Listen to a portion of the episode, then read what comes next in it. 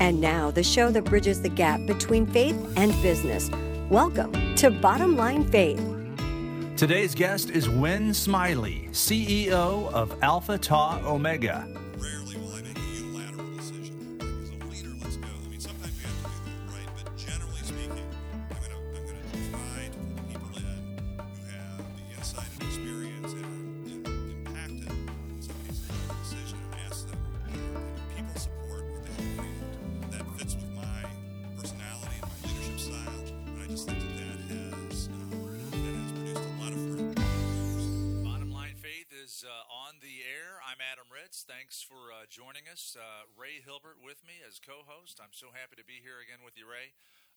This edition and episode of Bottom Line Faith. Well, once again, Adam, we're excited about our guest today and uh, really look forward to uh, learning a lot. Are you ready to go back to college? Uh, I I graduated not uh, what was that called magna cum laude. I graduated thank you Lordy, and so I am ready to go back to school. Well, our guest today uh, has some college connections. Uh, I was a fraternity man myself uh, back in the days, and our guest is Mr. Wynn Smiley. He's the CEO of Alpha Tau Omega National Fraternity. Wynn, thank you so much for making the time to be on Bottom Line Faith.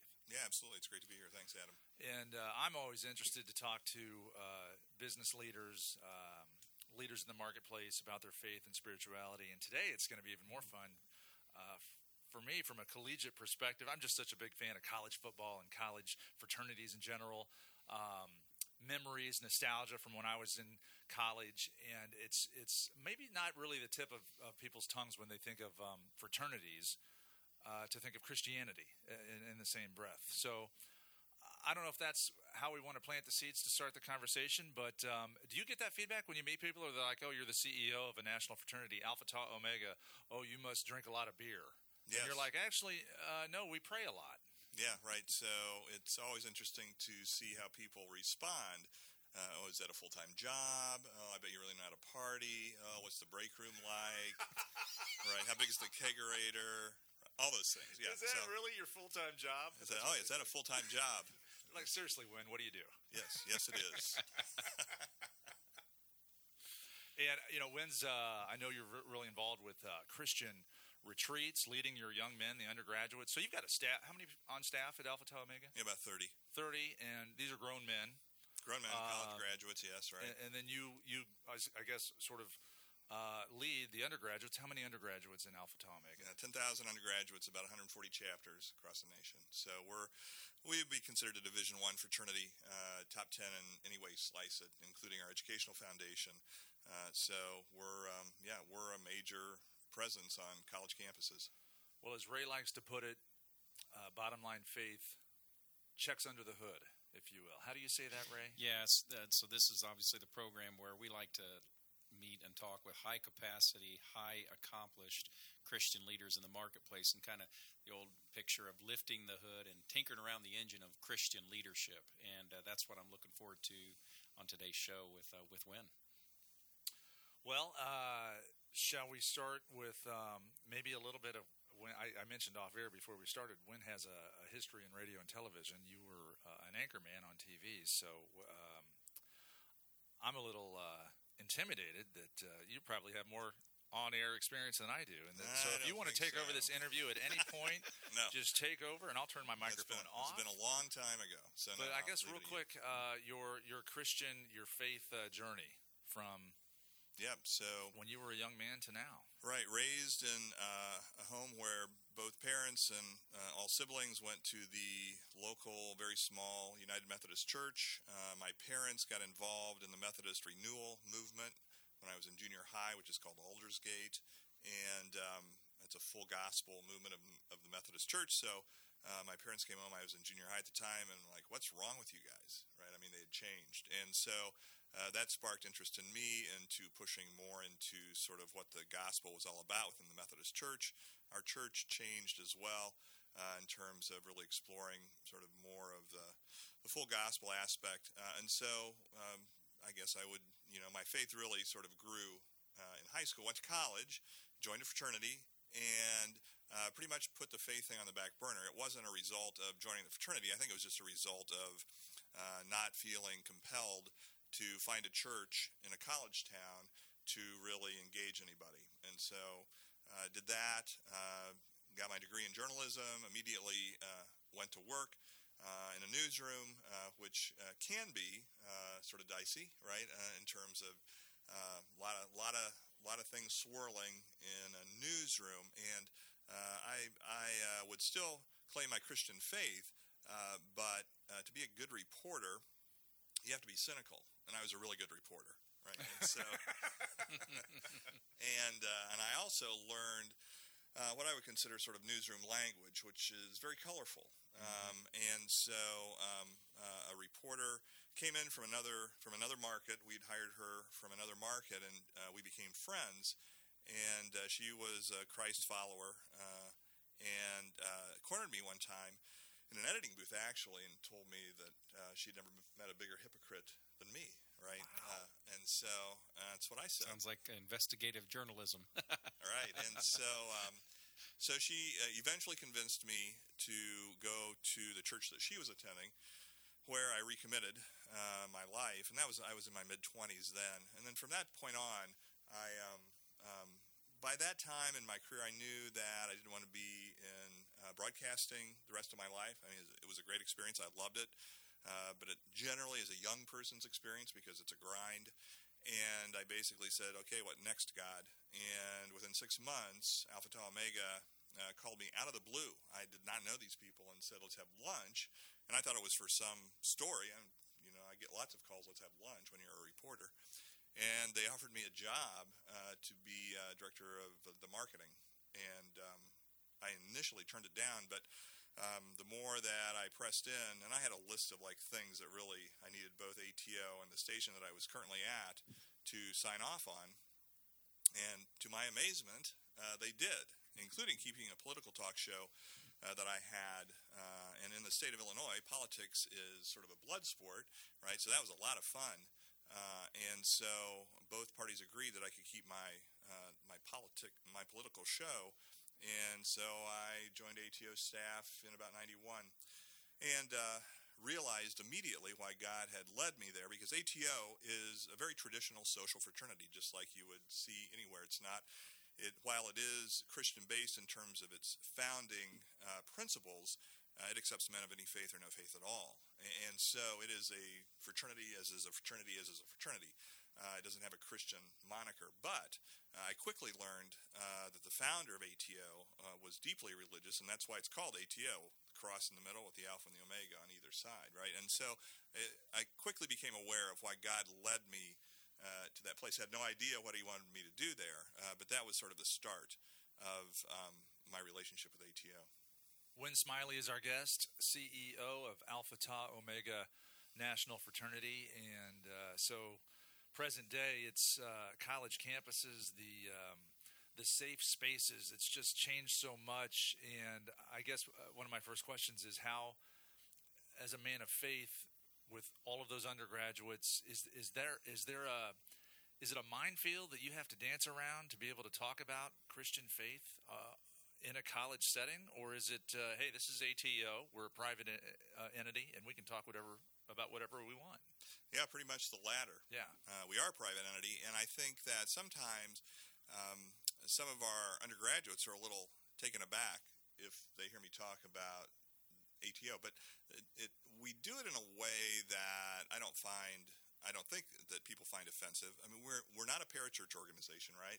We're not proselytizing students, but we are talking about our heritage. And so, uh, part of my standard uh, stump speech, if you will, whether it's in front of alumni or parents or undergraduates, is that look, these are our founding principles. They are what they are. They can't change. We're proud of them. We're going to talk about them. And at the same time, we accept men of, of any faith or no faith at all uh, with open arms. Uh, and we think that a fraternity chapter outside of a family is a great place to talk about important issues, including issues of faith. Uh, and so, if you really have a strong brotherhood, you can have those conversations, again, regardless of what faith background you're coming from. Uh, and so, that has produced within the organization great support, right?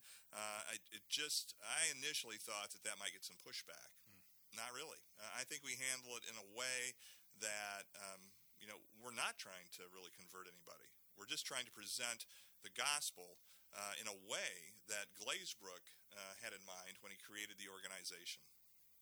You know, you just uh, made me think of something. When um, ha- have you had a success story? I'll call it a success story where a young man's uh, become a member of ATO and he is um, not a young man of faith. And through his four-year journey in college, he gets in touch with you and writes you a letter or contacts you an email and says, "Hey, Wynn, I just want to let you know."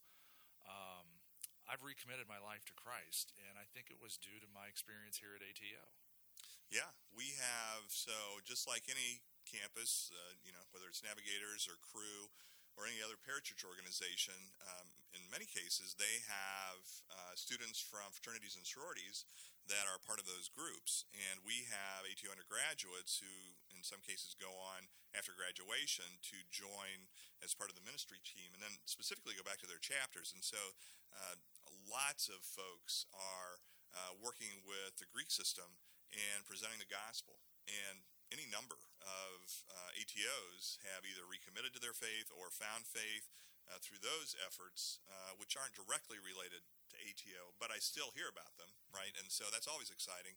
And then about, uh, it's been five years, uh, six years actually, uh, we really did something that was way out of way out of the box and started hosting, not hosting, but started sponsoring um, bringing ATO undergraduates to specifically a men's retreat in Colorado that was very Jesus. And uh, we didn't bait and switch anybody. We told them, "Hey, this is this is what this retreat is. It's a men's retreat, and it's all about Jesus, and everybody's welcome." Uh, and so we have seen, uh, as and we do two a summer, and we've seen men who have no faith come in and say, "I just want to check it out." And by the end of the retreat, they've made a decision, even though that's not part of the retreat, right? I mean, we never, as part of the retreat, say, okay, this is the time you can make a decision for Christ. It's not part of the retreat. We baptized uh, probably 25 men over the course, of, and that's not part of the retreat. I mean, it's totally spontaneous. There just happens to be a lake on the property that we use. So those, I mean, those are the kinds of stories that you know we're not twisting arms because I, I just don't think that's I just don't think that's a good way to go. Uh, and we're very upfront, right? It's like, hey, this is this is what we're doing. Uh, you're welcome to join us. Uh, don't want to freak anybody out, and uh, we've never had anyone like leave and say, oh, this is crazy. um, and so those kinds of stories are very much uh, to your point. Yeah, we're impacting we're impacting individuals. That is great. That is great. I love it. That's very exciting stuff, and I I, I hope and trust that some of our listeners right now who kind of like what you were mentioning a few moments ago, Adam. You know, this whole mindset about what's going on on college campuses and the whole PC movement, and you know, you can't mention absolutes in faith, but this gives us great uh, great hope. This gives us great excitement to learn that uh, uh, an organization is doing such a thing as ATO. And what I'd love to do right now, if we could, is let, us let's crawl inside Wynn as a leader, and let's learn what's ticking around up there as a as a leader. So when thinking back over your career, you've had you've been in this role for how long as CEO of ATO? Yeah, twenty years. Twenty years, and then broadcasting and other other aspects of your career uh, prior to. What's the best piece of advice you were ever given in your leadership, and how's it impacting you today as a leader? Yeah, I think it, uh, the best piece of advice probably was listen, right, which is pretty standard advice. Uh, but I found that that, in terms of my leadership style, is very much collaborative. And so I will typically ask more questions uh, to find out answers, which probably doesn't surprise anybody given my i mean I, that's i professionally uh, cut my teeth on asking questions right, and so mm-hmm. uh, rarely will i make a unilateral decision like as a leader let's go i mean sometimes you have to do that right but generally speaking i'm going to i'm to try to pull the people in who have the insight and experience and are in, in, impacted in some cases by the decision and ask them uh, their opinion. People support what they help create. Is and then perhaps that's the best piece of advice I'd ever gotten as a young leader. People support what they help create, and I uh, that fits with my personality and my leadership style. And I just think that that has um, that has produced a lot of fruit over the years. That's good stuff. So people support what they help create. I think if you're taking notes on the interview today, that would be a, a great nugget right there. And so, in, in kind of in a, in a, similar vein as the best advice you ever received, what's as you look back over the course of your career, what's the biggest mistake that you could recall making, and what'd you learn from it? Yeah, so I think that I'm probably still making it from time to time, right? Uh, I think that um, I can draw conclusions pretty quickly and come to my opinion of what I think is happening, and then act on that. And um, I'm better at it, right? So I don't, I don't, uh, I don't get burned uh, probably as much as I used to. Uh, but nine, I don't know, many times uh, it I draw the wrong conclusion and then act on wrong information, and then I have to go back and sort of clean up the mess and apologize, and right. And so I think that that is probably um, the biggest mistake. Uh, overtly, more covertly, um, I think it is um, not being bold when bold uh, would probably work, except it feels like that's too big of a risk. Now, if you ask my staff members, they're like, "Holy cow!" I mean, that's I mean, we're hmm. bold all the time. you want to get bolder, uh, but I just I think that probably there's some there are some opportunities that have passed uh, because I wasn't willing to uh, take the risk. I think I see a parallel there, back to the collaboration, but also asking a lot of questions and listening. I think those two things go go hand in hand. What are your thoughts on that, Adam?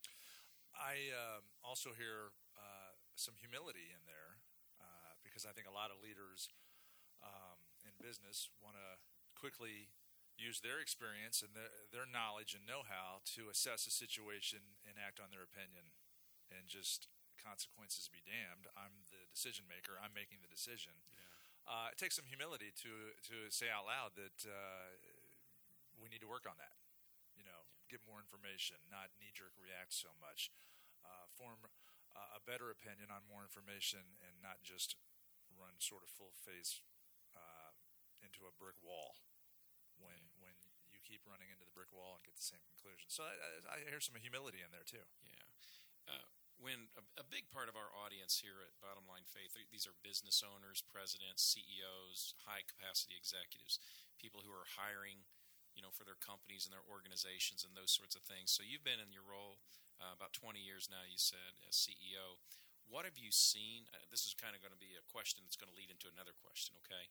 What have you seen that's changed in the character, in the decision making, the experiences, the mindset of today's college students versus when you first started 20 years ago? What's different? Yeah, uh, a few things.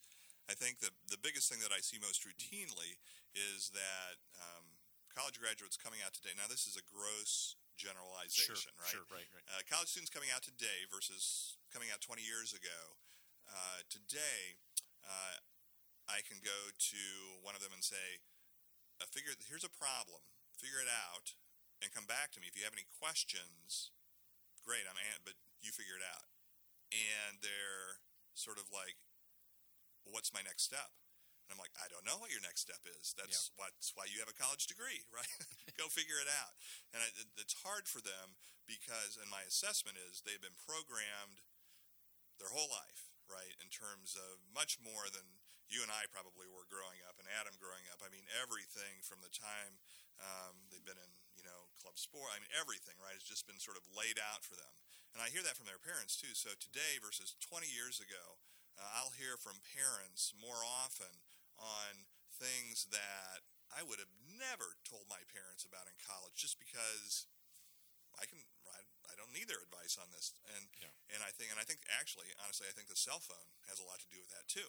Because I remember once a week I'd call my every Sunday night I'd call my parents and long distance was expensive right? And so that's the only time I talked to them. And I think the cell phone has really facilitated uh, students and parents continuing to stay in touch daily and, and multiple times a day. And, and, I think that that sort of facilitates that as well. So I've heard it described that uh, perhaps we're seeing a, a, downgrading a little bit of critical thinking and problem solving skills. Uh, I was talking recently to a, a, researcher who was talking about they were seeing measurable differences.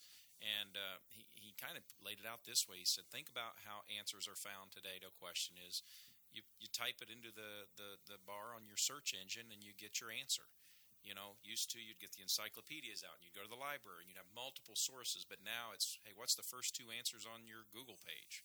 Right. And I think that's what I'm hearing you kind of lay out is that some of that has been lost through technology, perhaps. Yeah, right. Through no fault of their own, right? Right, I mean, right. you and I would do the same thing if we were right.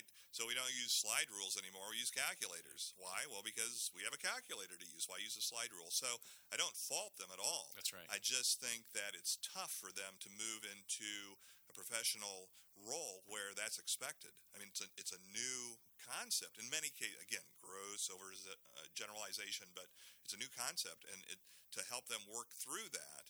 Now, I'll say they pick it up very quickly. These the folks are not, you know, they're not stupid. That's right. they're bright. They're bright people, uh, and so they can pick it up. Uh, but that is definitely a, a change that I've seen.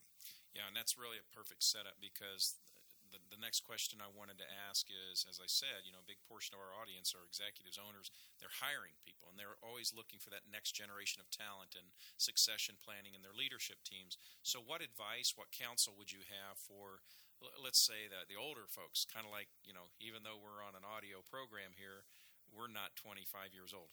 Any of the three of us. That's way in- some, right? Yeah. so, what would you say to those leaders who are needing to hire and develop next gen talent? How can they take today's generation and develop them into the leaders they need them to be? Yep. Generally speaking, I think that uh, students today and new college graduates uh, like autonomy. So uh, they want to. They're more entrepreneurial uh, in their thinking. They like. They don't like to be micromanaged. Who does? But them especially. But yet they also want structure, right? And so to find the balance and to basically, uh, in many cases, they're going to have to be coached. Uh, and there's some re- remedial work as well. I mean, the ability, uh, my observation is the ability of college graduates today uh, to write a business letter, very difficult. Uh, and so there are some re- just some communication types of things because they're used to Twitter, uh, they're used to texting, all those kinds of things. All great stuff, great communication stuff. But in a business aspect, um, that can't be the only kind of communication, and so they have to learn, and they have to be taught by their employer, first employer typically, uh, how to do those kinds of things. Well, I was in a conversation this morning and it, with some business leaders. We were having a very similar topic, and it's very easy for us to blame these young folks, to fault them and say this and say that, but we have to look squarely in the mirror because we're the ones that have parented. We're the ones that have created this environment, but it really is on us, isn't it, as leaders to develop this next generation of leader. Yeah, absolutely. And I don't think that that's really changed over the years. I just think that the kinds of things that we have to be teaching are different today. I think that given the technology and all of the labor saving devices that are presented, it would be virtually impossible not to anticipate that it would have come out differently, right? And so uh, I just I just think it's it's the way that we are operating in, in this world, uh, and we have to uh, take that into account. The Z generation just entered their freshman year in college, right back in August. So the Z generation has begun, from my perspective, uh, and we don't know a whole lot about them. I've heard I've heard uh, seminars uh, that are the continuum of well, they're this, you know, uh, and then I hear another seminar, well, they're not this, they're this. It's like so. I think it's too early to really know what they are, uh, but I do believe that they are even more independently minded. Uh, 73% in a recent survey said they wanted to create their own degree as an undergraduate, right? So um, that's, I mean, that's impossible for colleges to, right? But that's what they want to do, right? And so, uh, so anyway, I just I think that this trend is going to continue. Yeah, and my my my reading indicates there's 1.3 million more of Generation Z than there are millennials. So they're right on the heels, and so it's amazing. I want to major in um, football and French fries. That's Right, my right. can my diploma say Right. football and French fries. Why not? Yeah. You mentioned uh, it's crazy, and I don't you don't think about these things until you hear somebody say it. But the cell phone and how much it's changed, you know, uh, how they talk to their parents and talking to their parents three or four times a day means that maybe they're not as independent as as uh, you and I would have been coming through college 20, 30 years ago. My fraternity had a payphone Yeah. in the lobby, Right. and my mom and dad had to call the payphone to talk to me. Yeah. And it was somebody would yell down from the lobby, "Hey Adam, your mom's on the Yeah. phone," and I'd have to go down to the lobby to talk to my mom. Yeah. Yeah. We had so- phone duty. yeah, phone we- duty. Yeah. Right. So the whole rest of the week, I had to figure out how to do things. Right. Instead of being like, "Oh, Google's not working. I'm not finding the answer I need. I'll just call mom." That's amazing. Uh, how that just that image jumped in my head as soon as you said, Yeah, we had phones. We had to talk to our parents once a week back then. Now it's three times a day. You know, it's scary, Adam. We're all starting to sound like our grandparents right now. I'm a, I feel like I'm a hundred years old. Well, I was just going to say, my father, when he went to college, was dropped off by his mother at the street uh, in front of the house that he lived in, and he saw her again at Christmas, right? I mean, so they thought that we were. What do you mean you call once a week, right? that is great. Hard to believe we're we're nearing the end of our program already. This half hour just flies by. It Yeah. never ceases to amaze. And so, um, when one of the, the the really key foundational questions that we like to ask here at Bottom Line Faith is we, we call this the the the 423 question. It's based out of Proverbs 423, and um, where the Scripture says that uh, above all else, guard your heart, for from it flows the wellspring of life. Uh, we know that Solomon penned those words. Um, we talk about this on every one of our Bottom Line Faith interviews.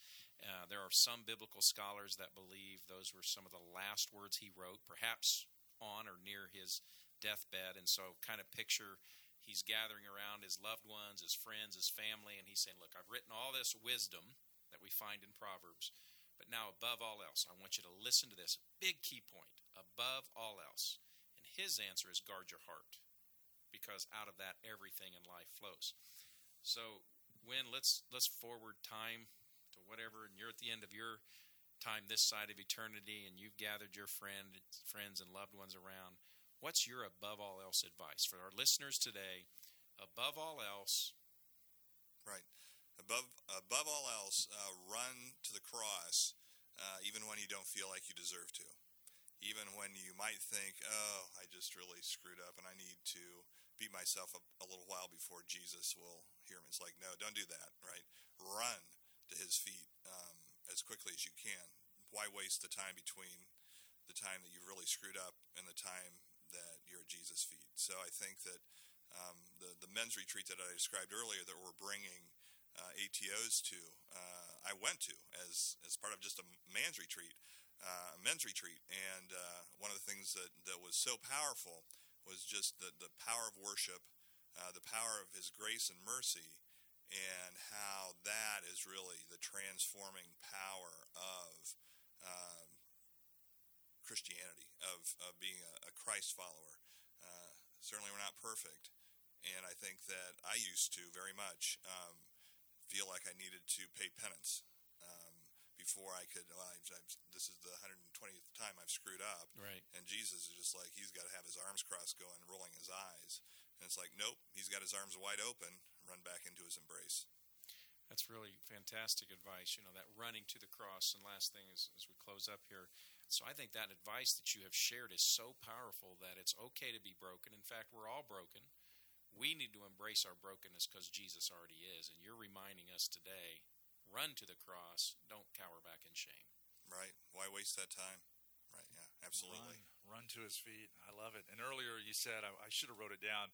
I loved how when you were describing the uh, retreat, and you don't, you know, you're not uh, misinforming anybody that's going to go. This is not a trip to go mountain hike or uh, mountain bike or ski. This is um, we're going to pray, and it's all about Jesus. H- how'd you say that? You said it's all Jesus. Yeah, it's all, It's all Jesus. Jesus. We're going to talk about Jesus. It's all Jesus. Right, and if you want to, if you want to, love if you want to talk about that, great. Just so, and even if you don't, if you want to come, great. Just know that that's what we're going to be talking about. We're going. Uh, we're going to go to a lake, and hey, it's all Jesus.